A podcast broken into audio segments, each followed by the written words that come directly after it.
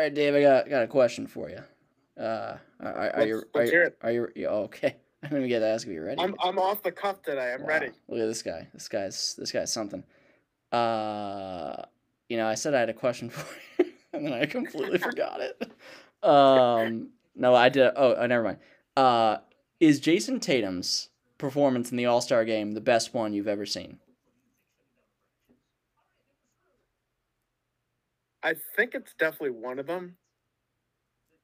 I still remember the the Curry fifty point game like Yeah. three or four years ago. That's that's got to I be think up that there was, too. was I think that was the most impressive because he was just shooting from like just inside half court all the time, and he's just banging them all. And like, I don't remember the AD game being that memorable. Like, he Yeah, like- set the record, but like, I don't remember like any of the shots. Yeah, I I never remembered like when I when I heard 52 was the record before I looked it up. I thought it was Steph Curry from that year. They had all the Mm. threes that I was talking. About. I about. did know it was Anthony Davis, but I forgot that Steph Curry. I, I forgot Steph got that close, or you know, was within shouting distance, just like crossing half court and jacking up threes, which is what Damian Lillard was pretty much doing. Um, I, I I will say though, like that year where it was Lillard and Curry back and forth. I believe that was also the year where they instituted the Elam ending, right. And like the first year they did it was awesome because the last quarter, like you had the best players in the world actually trying and playing defense. Right. It was actually an All Star game. It was Sure. actually fun. Like Yeah. I don't know what happened. Like this year, team uh team Giannis kind of just ran away with it, and then team LeBron kind of like didn't give a shit in the fourth quarter, which was a little disappointing. But Yeah. These things happen. What can I tell you? Um, but Dave, we're uh, we're not here to talk about Jayson Tatum, even though we've talked about Jayson Tatum a lot on this podcast. Uh, we're here to talk about the 2023 Marvel Cinematic Universe installment, uh, Ant Man and the Wasp: Quantumania, which was released this past weekend, uh, and it has the biggest critic to audience differential I think of any MCU movie. It is 48% on Rotten Tomatoes, which means it's rotten. And it is 84% from the audience, which is the direct inverse of those numbers. Um, the audience seems to enjoy it. The critic consensus Ant Man and the Wasp Quantumania mostly lacks the spark of fun that elevated earlier adventures, but Jonathan Majors Kang is a thrilling villain poised to alter the course of the MCU. Uh, two hours and three minutes long, not counting the post credit scenes, which keep you there a little bit longer. Uh, obviously, starring Paul Rudd, Evangeline Lilly, Jonathan Majors. Uh, Bill Murray is the fourth build one here, which is kind of funny because he's in the movie for like five minutes. Uh, Kathryn Newton, Michelle Pfeiffer, Michael Douglas. Um, so, a uh, very brief appearance from uh, our guy Randall Park. but, uh, yeah. So, Dave, we'll start off, uh, you know, with a general overview. What did you think of Ant Man and the Wasp Quantumania? Um, I I think the I think what we've seen really in like the last few years is Marvel fans are getting a little too picky about what they like and don't like, so so to speak. You're starting to see it like they'll bomb ratings if it's kind of like a, a hero that they don't necessarily believe was cast correctly, or if the movie isn't exactly what they wanted it to be, they just bomb the ratings and they bomb the the IMDb pages and I don't know. I like when you look at Ant Man, the first two movies were were good, but no one's gonna say that they were amazing, and that's really not what they're for. Like this movie was mainly to advance the story of Kang, which is what it did. Like it accomplished what it was set out to do. Yeah. Like was Paul Rudd the story? Honestly, not really. He's the superhero, but he's not really the story. The Wasp isn't. Michael Douglas isn't. Michelle Pfeiffer isn't. The two minutes Bill Murray was in it, he's not the star. Like the whole idea was, how can we introduce this main villain? Like, how can we make him be alive more than he was for the five minutes in Loki? Like, that was the important part of it all. And you started to see, like, with the post credit scene with all the different Kangs, you started to see his suit, how powerful he was, how the different forms, and like that the the overall acting skill of like all the different personalities he has. Mm. you started to see it like with Loki. He was kind of like a goofball, and he was kind of like a like a little bit of a clown. And this one, he was like all business, really Yeah. serious, intimidating, And I mean, smart. And he even you know alludes to that in Loki when he's like, you know, you you think I'm you think I'm bad, you should meet my variants, like Yeah. teasing how like you know he's he is the best of them, like he's keeping them in line, and by killing him, you're gonna set these people loose, and that's exactly what happens, obviously. But, um, I, I don't I think the consensus, whether you liked the movie or not, the consensus is that Jonathan Majors was the best part of it, and I think everybody agrees on that he was phenomenal. I mean, they nailed the casting for it, and with all the bad, I I would say bad press. They really, it's not really been. I mean, the VFX stuff they've gotten bad press for, but the the Marvel stock falling, I guess, is the way to put it. Um, they've been getting dinged for a lot. You know, Eternals wasn't great. Love and Thunder was a big, big disappointment. Maybe the biggest disappointment in the history of the MCU. Um, Multiverse of Madness was like okay. It was built, you know, it was supposed to be so much better than it was. You know, Falcon and the Winter Soldier kind of sucked. Um, so they, they've had a lot of hit or miss type stuff. Like Black Widow was okay, good. Um, but you got to give credit where it's due, and they absolutely nailed the casting of Jonathan Majors. You know, he's going to be a huge part of this going forward, obviously, and the fact that he can play all those different variants so well with kind of their each, like you said, a unique personality, it's it's it's masterful what he's able to do, and you know, this is a, a stage setter for what's to come, and you know, yeah, was Paul Rudd the you know was he amazing? No, he was Paul Rudd. He was fine, and he's not really bad in anything. Um, the Wasp had like five lines in the movie. Um, didn't really say a whole lot, or really do a whole lot until the end. I thought Kathryn Newton was underrated. She was pretty good. She was funny. I thought she did a really good job um, as Cassie. But, you know, overall, it was kind of a boilerplate Marvel movie, you know, except for the fact that it had an above average villain. You know, it was beautiful VFX, pretty standard story, and you get to the point you need to get by the end of it. Um, you know, and we'll go into a little bit, you know, what we've, you know, ranking the movies since Endgame. And it's, you know, a pretty clear line of demarcation from like the great stuff to the okay stuff to then the really not okay stuff. Um, but I would say at the end of the day, I enjoyed it.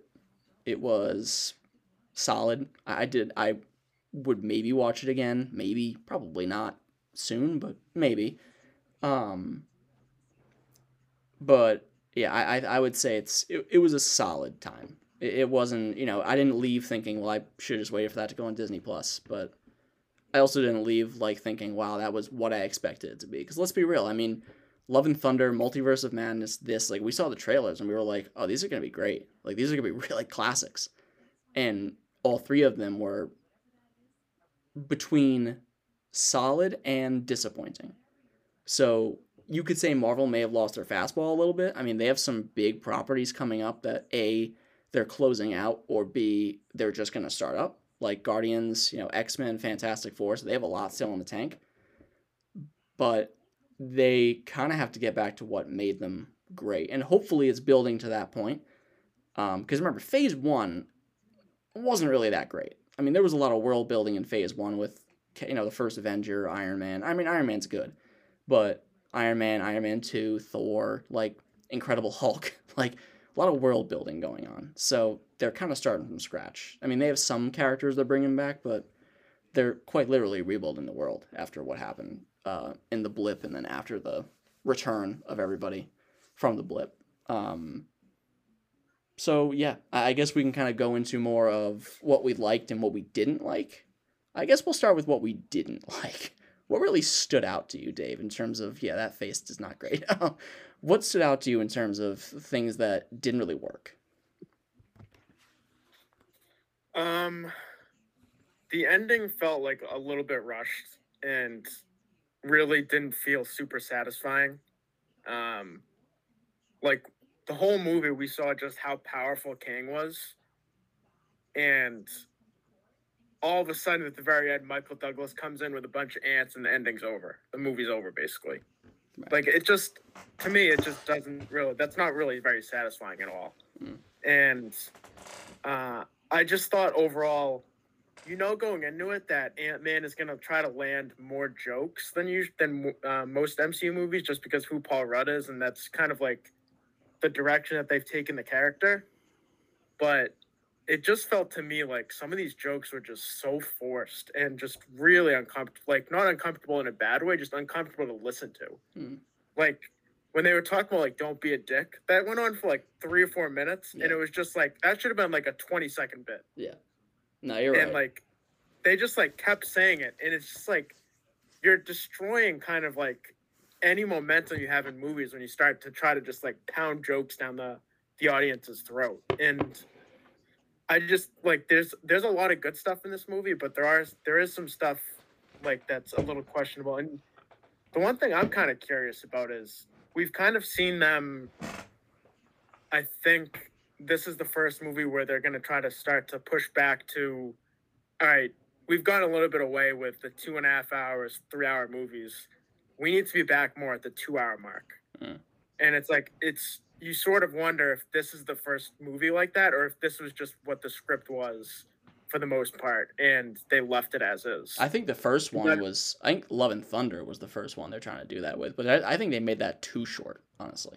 Yeah, I, I think they you you like you you have to know when you can cut stuff out when you can't because you can't just rip out guts of the movie. Yeah. It has to be like basically like shaving around the edges. Like it's like when you get like a, a quick like a haircut, like not an actual like full haircut where it's like they go in depth on it and it's like if you just like trim a little bit on the sides and like shorten the sideburns, that's like what you need to do in a movie. You don't want to you don't want to be like, all right, I'm just gonna buzz the whole thing. Like it's you just need to be careful. And I I don't know if they did that with this and with Love and Thunder. I don't no, I don't know if they did or didn't, but I'd be curious to know.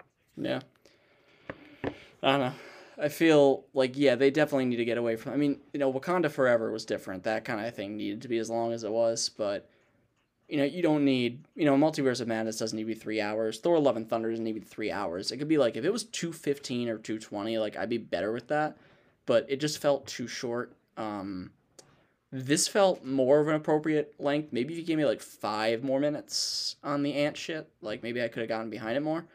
Um, but I agree. I think you know the script was pretty lacking, which is a little troubling because I believe the same writer is doing the Kang Dynasty. So I hope it gets punched up a little bit more um, between now and whatever that's twenty twenty five. I think is when that's supposed to come out. Um, so that's a little little little concerning. Uh, like you said, the jokes didn't land sometimes. You know, there were some good bits which we'll get into. Um, also, I mean, it's called Ant Man and the Wasp, and the Wasp was like barely in the movie, like barely in the movie. Didn't really speak. I mean, you could argue Janet had more lines than Hope did. Like, I mean, she did. She definitely did. She was a more central character than, which I guess you could argue is still the Wasp. She is the original Wasp. So, um, and I thought, honestly, I thought she might have been the second best character in the movie. Janet. She was really good. I mean, it's Michelle Pfeiffer, and she's really good, so I'm not surprised. But she was honestly probably the best character in the movie outside of Kang. And that's pretty hard to do when you're in a Paul Rudd movie because he's usually pretty solid. Did you notice this might have been like just me, but did you notice that I don't know if she hurt herself or if she's just like a little bit older now, but she was kind of limping in parts. Yeah. I think she probably And then she herself. immediately goes from limping to like swinging her legs around. Like, are we supposed to believe this? Like, Maybe she's just maybe she's trying to you know give it give the old one too the roll rope dope. it's it's just like I I don't know. I I just wish like they filmed it from like a different angle or something. It just it looked kind of weird and wonky to be like, I'm gonna limp around a little bit, and all of a sudden like do these like karate like like Yeah. jujitsu moves. Like And like I don't want to sound odd to me. I don't want to sound like I'm disappointed, but another issue I had is I felt like we've had so many Marvel movies now where we think like, ex- you know, since Endgame, like this character's gonna die. Like no, like there, like there has to be some big emotional stake to it, and like it just hasn't happened. Like everybody thought Ant Man was gonna die in this movie, and honestly, it was probably may have been the right call. Because then you have, you know, some inspiration for Cassie, like, you know, she wasn't messing around. Maybe Scott wouldn't have died. Um, but I, I don't want to say it was like a cop out, but it, I don't know. I feel like they could have done, they could have done it a little better. Um, and I, I yeah, that, that's those are really my main gripes. You know, it, it didn't. You know, the, it was not. The script lacked. The jokes didn't land a lot. Some bits ran on too long. One of the main characters was barely in the movie, quite honestly. Um, and this might be a hot take also, but the Bill Murray character really didn't even need to exist. Like, didn't even need to be there. That that ten minutes just could have been scrapped, Complete scrapped out of the movie. You could have put that towards the ending. Complete and utter waste. Yeah, complete and utter waste. I mean, you needed him because I, I guess he turned them over to Kang, like he betrayed them, but like, you didn't need Bill Murray for that role. Like, it was distracting. It was it was really strange to me that like they played that up as like, oh, we got Bill Murray. Like he was in the first trailer. Yeah, like it's not a surprise. They had like they had like four people in the trailer. Yeah.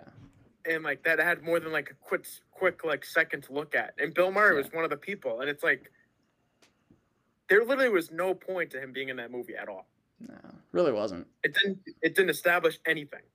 No, and he like was killed like almost immediately after he got on the screen. Yeah. Um, so when that we we've we've done a lot of you know nitpicking and saying you know naysaying. Um, what do we like about the movie? So I think I think you and I agree. Uh, So Kang, obviously, we've gone on you know at length about Jonathan Majors. He was fantastic. A plus.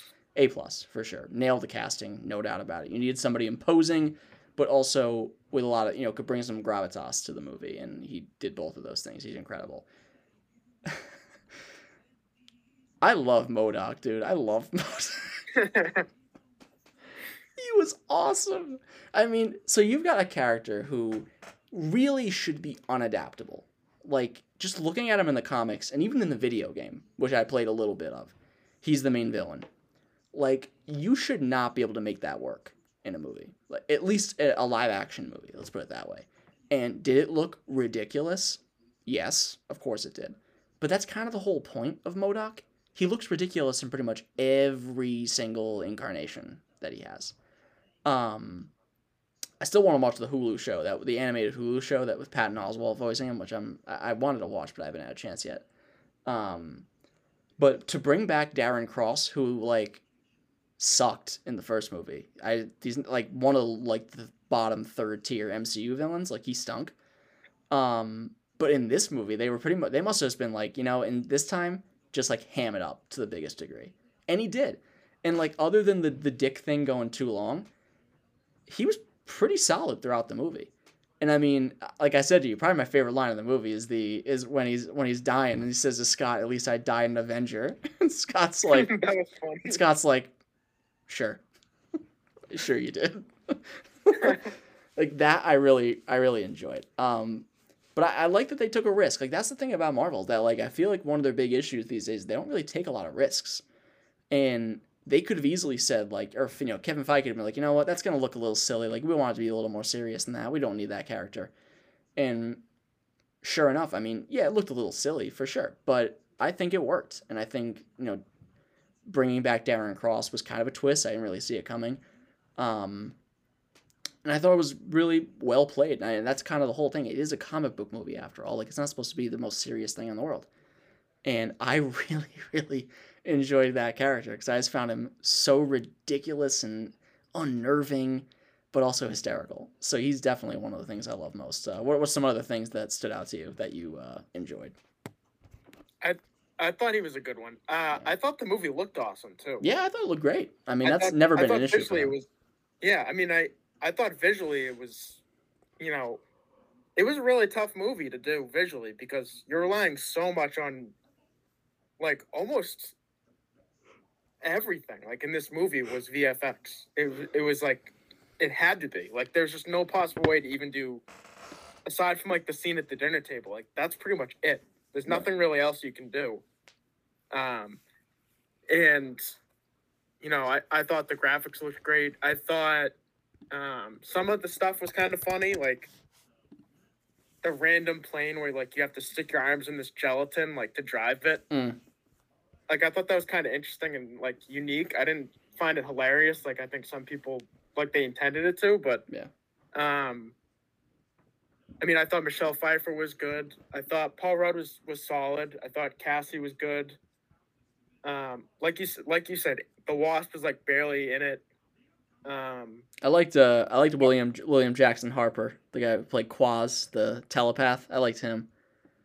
that was Uh, yeah. I thought he was I thought he was funny. I thought they Yeah. could have actually put him in a little bit more, but Katy O'Brian was good. She Oh. was uh, Jentorra. She was one that led the uh that kind of like rebel group. Um, Yeah. So she was she was good. There were some good ancillary characters, um, for sure. And yeah, it's that's I, I overall you know, some some pretty solid, pretty solid takeaways. I mean, again, it's not. It's still a little bit disappointing just because I expected you know a little bit more from it. It's not super disappointing like Thor: Love and Thunder, for example, which I think is a big disappointment. Uh, the more and more I think about it, the more disappointed I was in that movie. Um, which I mean, I feel like that's kind of the theme that these movies have had, at least in the most recent phase for Marvel, is like excellent villains with an underwhelming story. Because like Christian Bale was great. He was probably the, honestly the only good thing about that movie, um, and saved it from being like bad tier Thor. Um, Scarlet Witch was pretty damn good in Multiverse of Madness, and she was great in WandaVision, where she was also kind of the villain. Uh, Jonathan Majors, we already opined about quite a bit. Um, you know, you had all of, I mean, No Way Home, everybody was good, so I can't even really say that. Um, probably the only one with a straight up bad villain so far has been Black Widow. Um, this Taskmaster was not great. Um, but other than that, all the villains have been pretty solid. Um, but they need to work on the other part of that to really amp up and get back to what they were.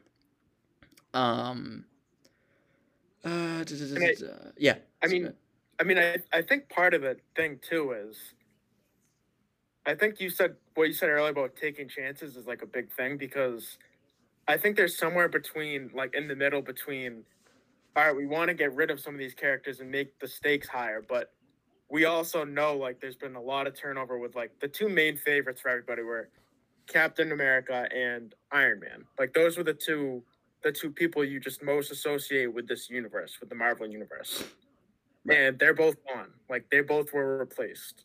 Iron Man has been replaced yet, so to speak, but Captain America has. Right. And I just think like they're somewhere between like, all right, I don't know when we can replace these guys where it will be the most palatable for everybody to to handle. And I think Paul Rudd is it's like multifaceted where you're like, okay, he's kind of like the linchpin to that universe. We need to keep him around because the Wasp isn't generating any buzz. People like are indifferent about her. Michael Douglas is just like, you heard him being interviewed. Like he really does not want to come back. his his quote his quote was like, "I'll come back if I die." The next one, like, uh, so and Michelle Pfeiffer was was good, but like her character's just not going to really be around Right. it feels like. So, like, this universe is kind of tied to Paul Rudd. So you can't necessarily get rid of him. Also, in the like, people just like Paul Rudd. He's a very likable character. Right. He doesn't really have bad roles. He's at worst just a good character. So like, it just always feels like they're kind of unsure when to push the envelope, and that's kind of leading to these unsatisfying endings and these stories that kind of either they spend too long developing and like have no payout, Hmm. or they're overall flat. Here's a fun fact. I'm reading this uh, uh, thing on IMDb. I'm reading some of the trivia from the movie. Um, the first Ant Man movie not co-written by Paul Rudd, which I did not know. Um, uh, screenwriter Jeff Loveness, who apparently is also going to write the Kang Dynasty, uh, said that he they based the MODOK incarnation on Kevin Kline's Otto from A Fish Called Wanda, which is a movie I absolutely adore and Frank Grimes from The Simpsons, which I don't know if you're familiar with that character, but um, I could definitely see where they were going on on those two. Um, also, uh, something I didn't realize, but actually kind of makes me angry in retrospect. Why was Luis not in this movie? That is a great question. I didn't even think about that. Me neither. I didn't. I mean, I guess it's not that bad if we didn't even notice him, but like, they couldn't have got him in for like five minutes. Like, they couldn't have got him in for like a couple scenes. Like, I know he'd have to go to the quantum realm, obviously, but like, he couldn't be in like the opening. They brought Jimmy Woo back for a cameo. They couldn't bring in Michael Pena. I feel like they could have been like he picked up Cassie at jail or something. Right. Like he could have been with him, or like you know help bail He her could out, have been like something. the cool friend, like picking up Cassie at jail or something. Like we couldn't get one you know fast Luis monologue in this movie. Come on now, I refuse to believe it. He was after he was such a main part in the second one. Exactly.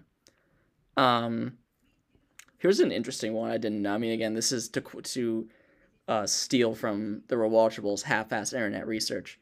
Um, apparently, Christopher Markus, who I think is one of the screenwriters for The Winter Soldier, wanted MODOK to appear in that movie with Peter Dinklage playing him, but Marvel rejected the idea for Robert Redford's Alexander Pierce, which I think was the right call. I don't know if they were if 2014 was the right time for Marvel to try MODOK. I think this was the right time. Um, It fits with the movie too, the overall like spirit of the movie. exactly. Because it's just absolute insanity, and that works. Uh, according to Peyton Reed, MODOK almost wasn't in the film. Marvel Studios had wanted to introduce the villain in the MCU for a while. He was considered for previous projects, like we said. Um, Reed only secured the character for this film after realizing they could use him, or rather Darren Cross, for explaining in universe how Kang already knew of the Pims and Langs. Is there any spoiler stuff in here? Oh, there's a couple. Um, direct line into Phase Five. Yeah, we knew that. Um, yeah, not really anything else of, of note. Um, yeah, so I guess Dave, what would you uh, give this movie for a score? Remember, we rank things. We haven't done this in a while, but we do things out of uh, fifty states because you know it's crossing state lines. You know stuff like that. Fun, fun puns. So, what would you give it, Dave?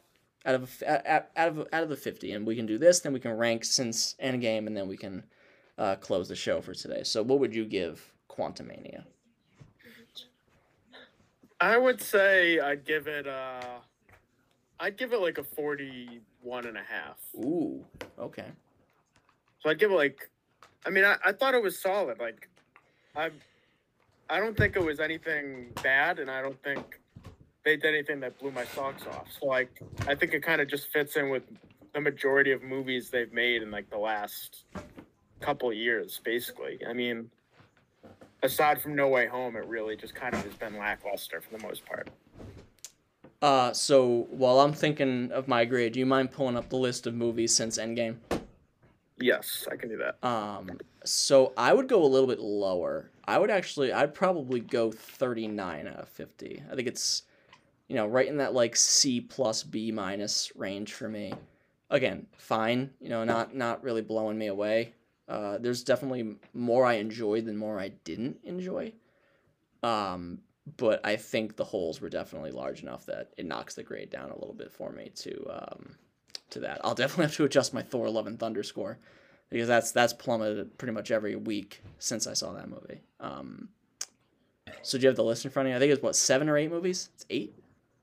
Uh, it's eight movies. I can't believe there's been eight movies since Endgame. That's crazy. So it's uh, I'll just read them and then we can Mhm. decide after. Yeah. Uh, Black Widow, Mhm. Shang Chi, Hmm. Eternals. No Way Home, Multiverse of Madness, Love and Thunder, Wakanda Forever, and Quantumania.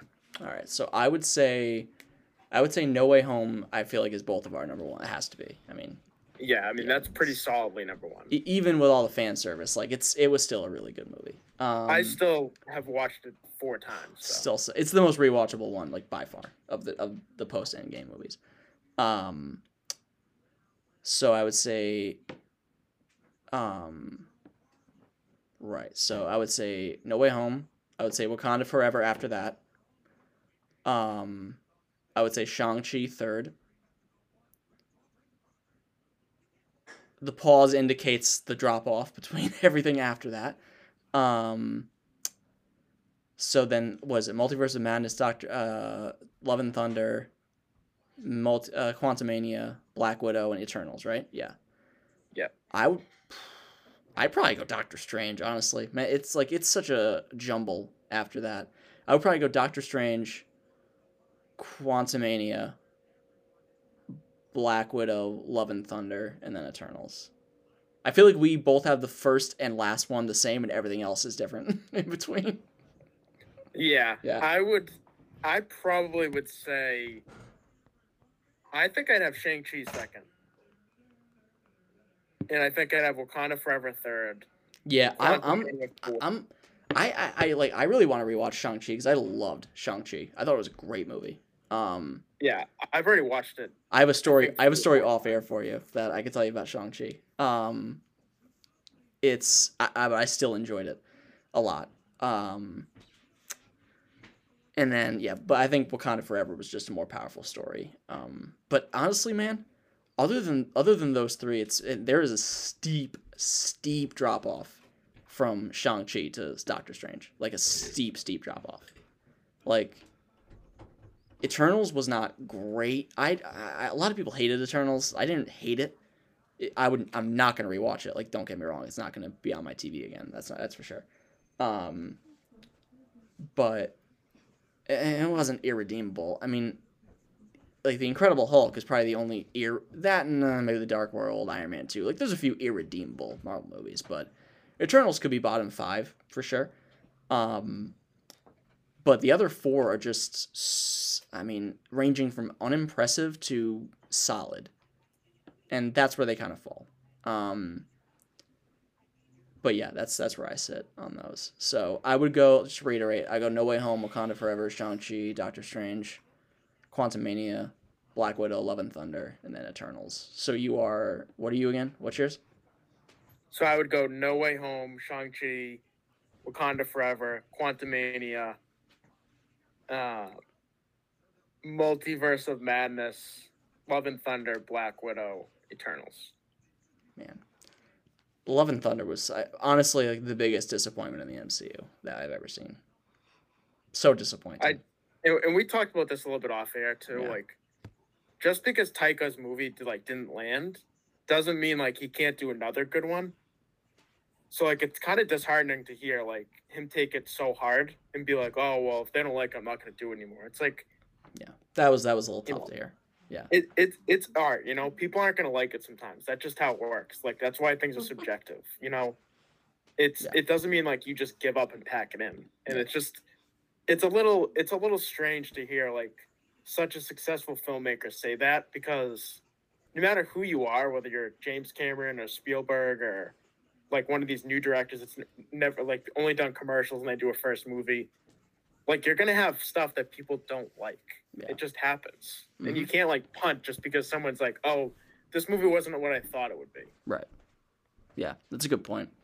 Um, I, I hope I hope he changes his mind and they can. Yeah, I mean he's. I mean Thor's probably done anyway, but I hope Taika comes back in some capacity as a writer or something. You know, I hope he does, and I hope he um, finds peace with the comments that people made about Love and Thunder. I feel like it was misdirected too. I feel like he was projecting at, at fans when he was really angry at you know the higher ups who were excessively controlling his product, which is what why Ragnarok is one of the best movies they've ever made because they just let him have free reign. They were like, we don't care, just do whatever you want and make a product, and he did, and it was one of the most unique things they've ever produced. And then they just, I don't know what the issue was with this movie, but it was just, it it, it didn't really work that well. But we're not talking about Lo- the Love and Thunder episode we didn't do for a reason. um, It's it's interesting because, like, you could argue that, like, the whole last phase changes and Ragnarok isn't a hit. You know, it's Yeah.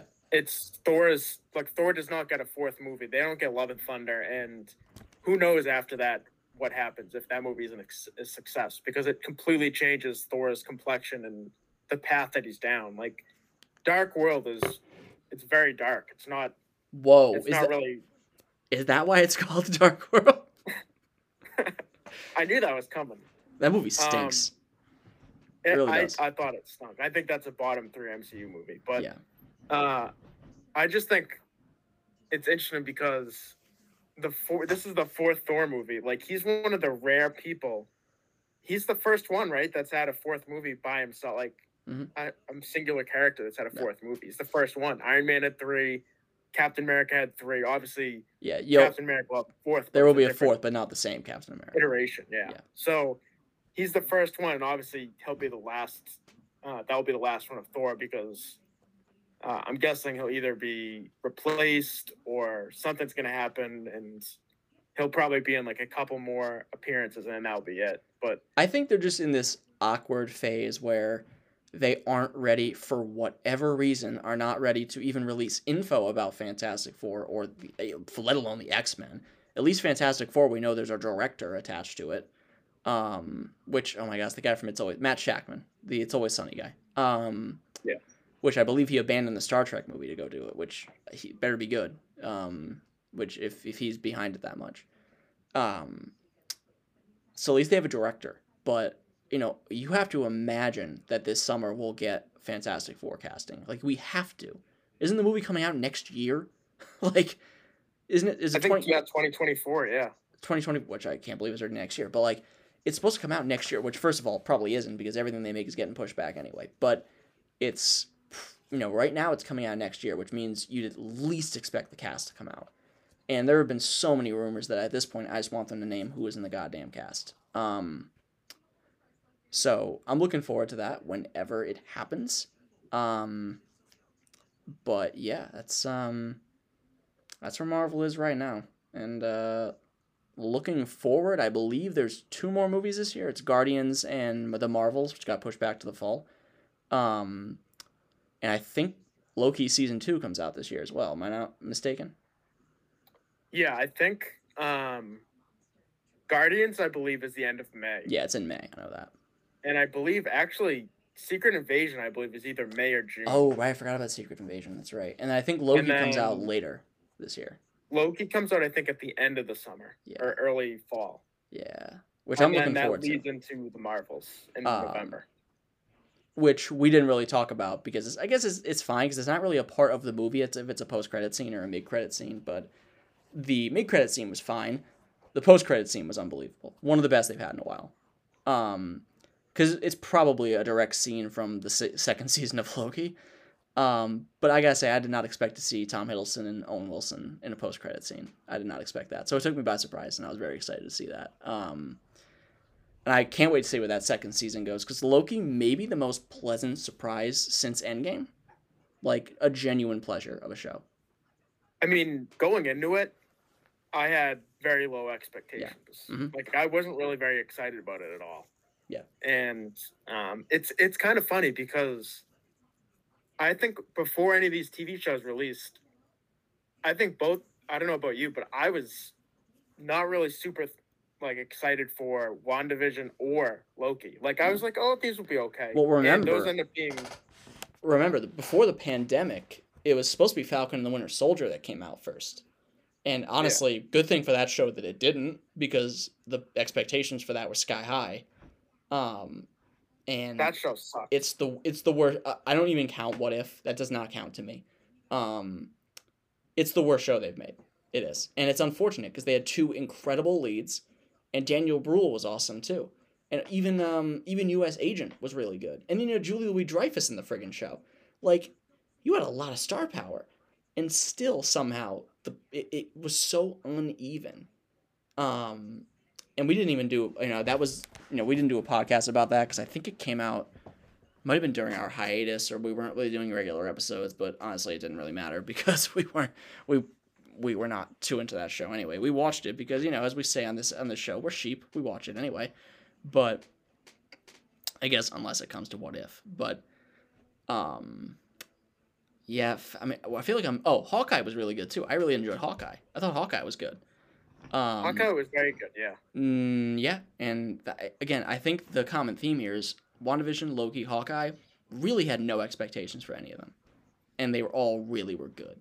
And then Falcon and the Winter Soldier, we had really high expectations for, and it was not good at all. Um, although I do think the Captain America movie will be good. I stand by that. I think that'll be a good movie. Yeah, I mean, I, I, I think it'll be really good. Um, because that's the, the one really Harrison. Because Harrison Ford's in that, right? yeah, he is. Yeah. Um, Thunderbolt it's Ross. really important. It's really important that they that they hit on that one though, because that's the first movie without Steve Rogers. That's the first one. I mean, Yeah. that's arguably the most important and well-known superhero they've ever had. And they're bringing back uh, Tim Blake Nelson from The Incredible Hulk, which is so crazy. like they're bringing him back. I think he's supposed to be the villain in the movie. uh, What about- Brainiac or something like that. Not Brainiac. That's What DC. about, uh, I'm an idiot. Prediction wise, this is years ahead, obviously. But for Kang Dynasty, how big do they go? Like, because I think with the multiverse, like you literally could have infinite number of old characters from other movies.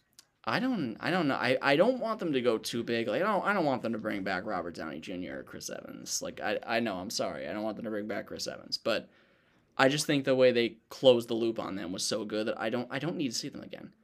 Um, What if they bring back Thanos? that would be awesome. That would be cool. Because I. I never felt like his death was permanent. Anyway. Um. Now, if they brought back Thanos to like join them in the fight against Kang, that would be something too. That would be wild if they did that. Uh, now I'm just like getting myself excited if they ever did that. Um, could could you imagine like a threat so big that they're like, we need you to defeat him. Like we need your help. we need we need to we'll fight you later, but we need we need you to help us now. Which I'm pretty sure. I mean, I, that's that's that's a that's a common theme for a lot of stories like Mortal Kombat's like that. Like there's a Mortal Kombat game that's pretty much exactly like that. Um, but yeah, I mean that would be pretty dope if they brought Thanos back. Because again, I never really thought like his death was permanent. Like, like Steve Rogers, Tony Stark, like those, I I don't want them to touch those. I want those to be done. Like, don't even bother. Uh, now an interesting one would be if they brought back Black Widow from a different dimension. Because that would be kind of cool. Yeah. Because I felt like But she didn't get justice in her death.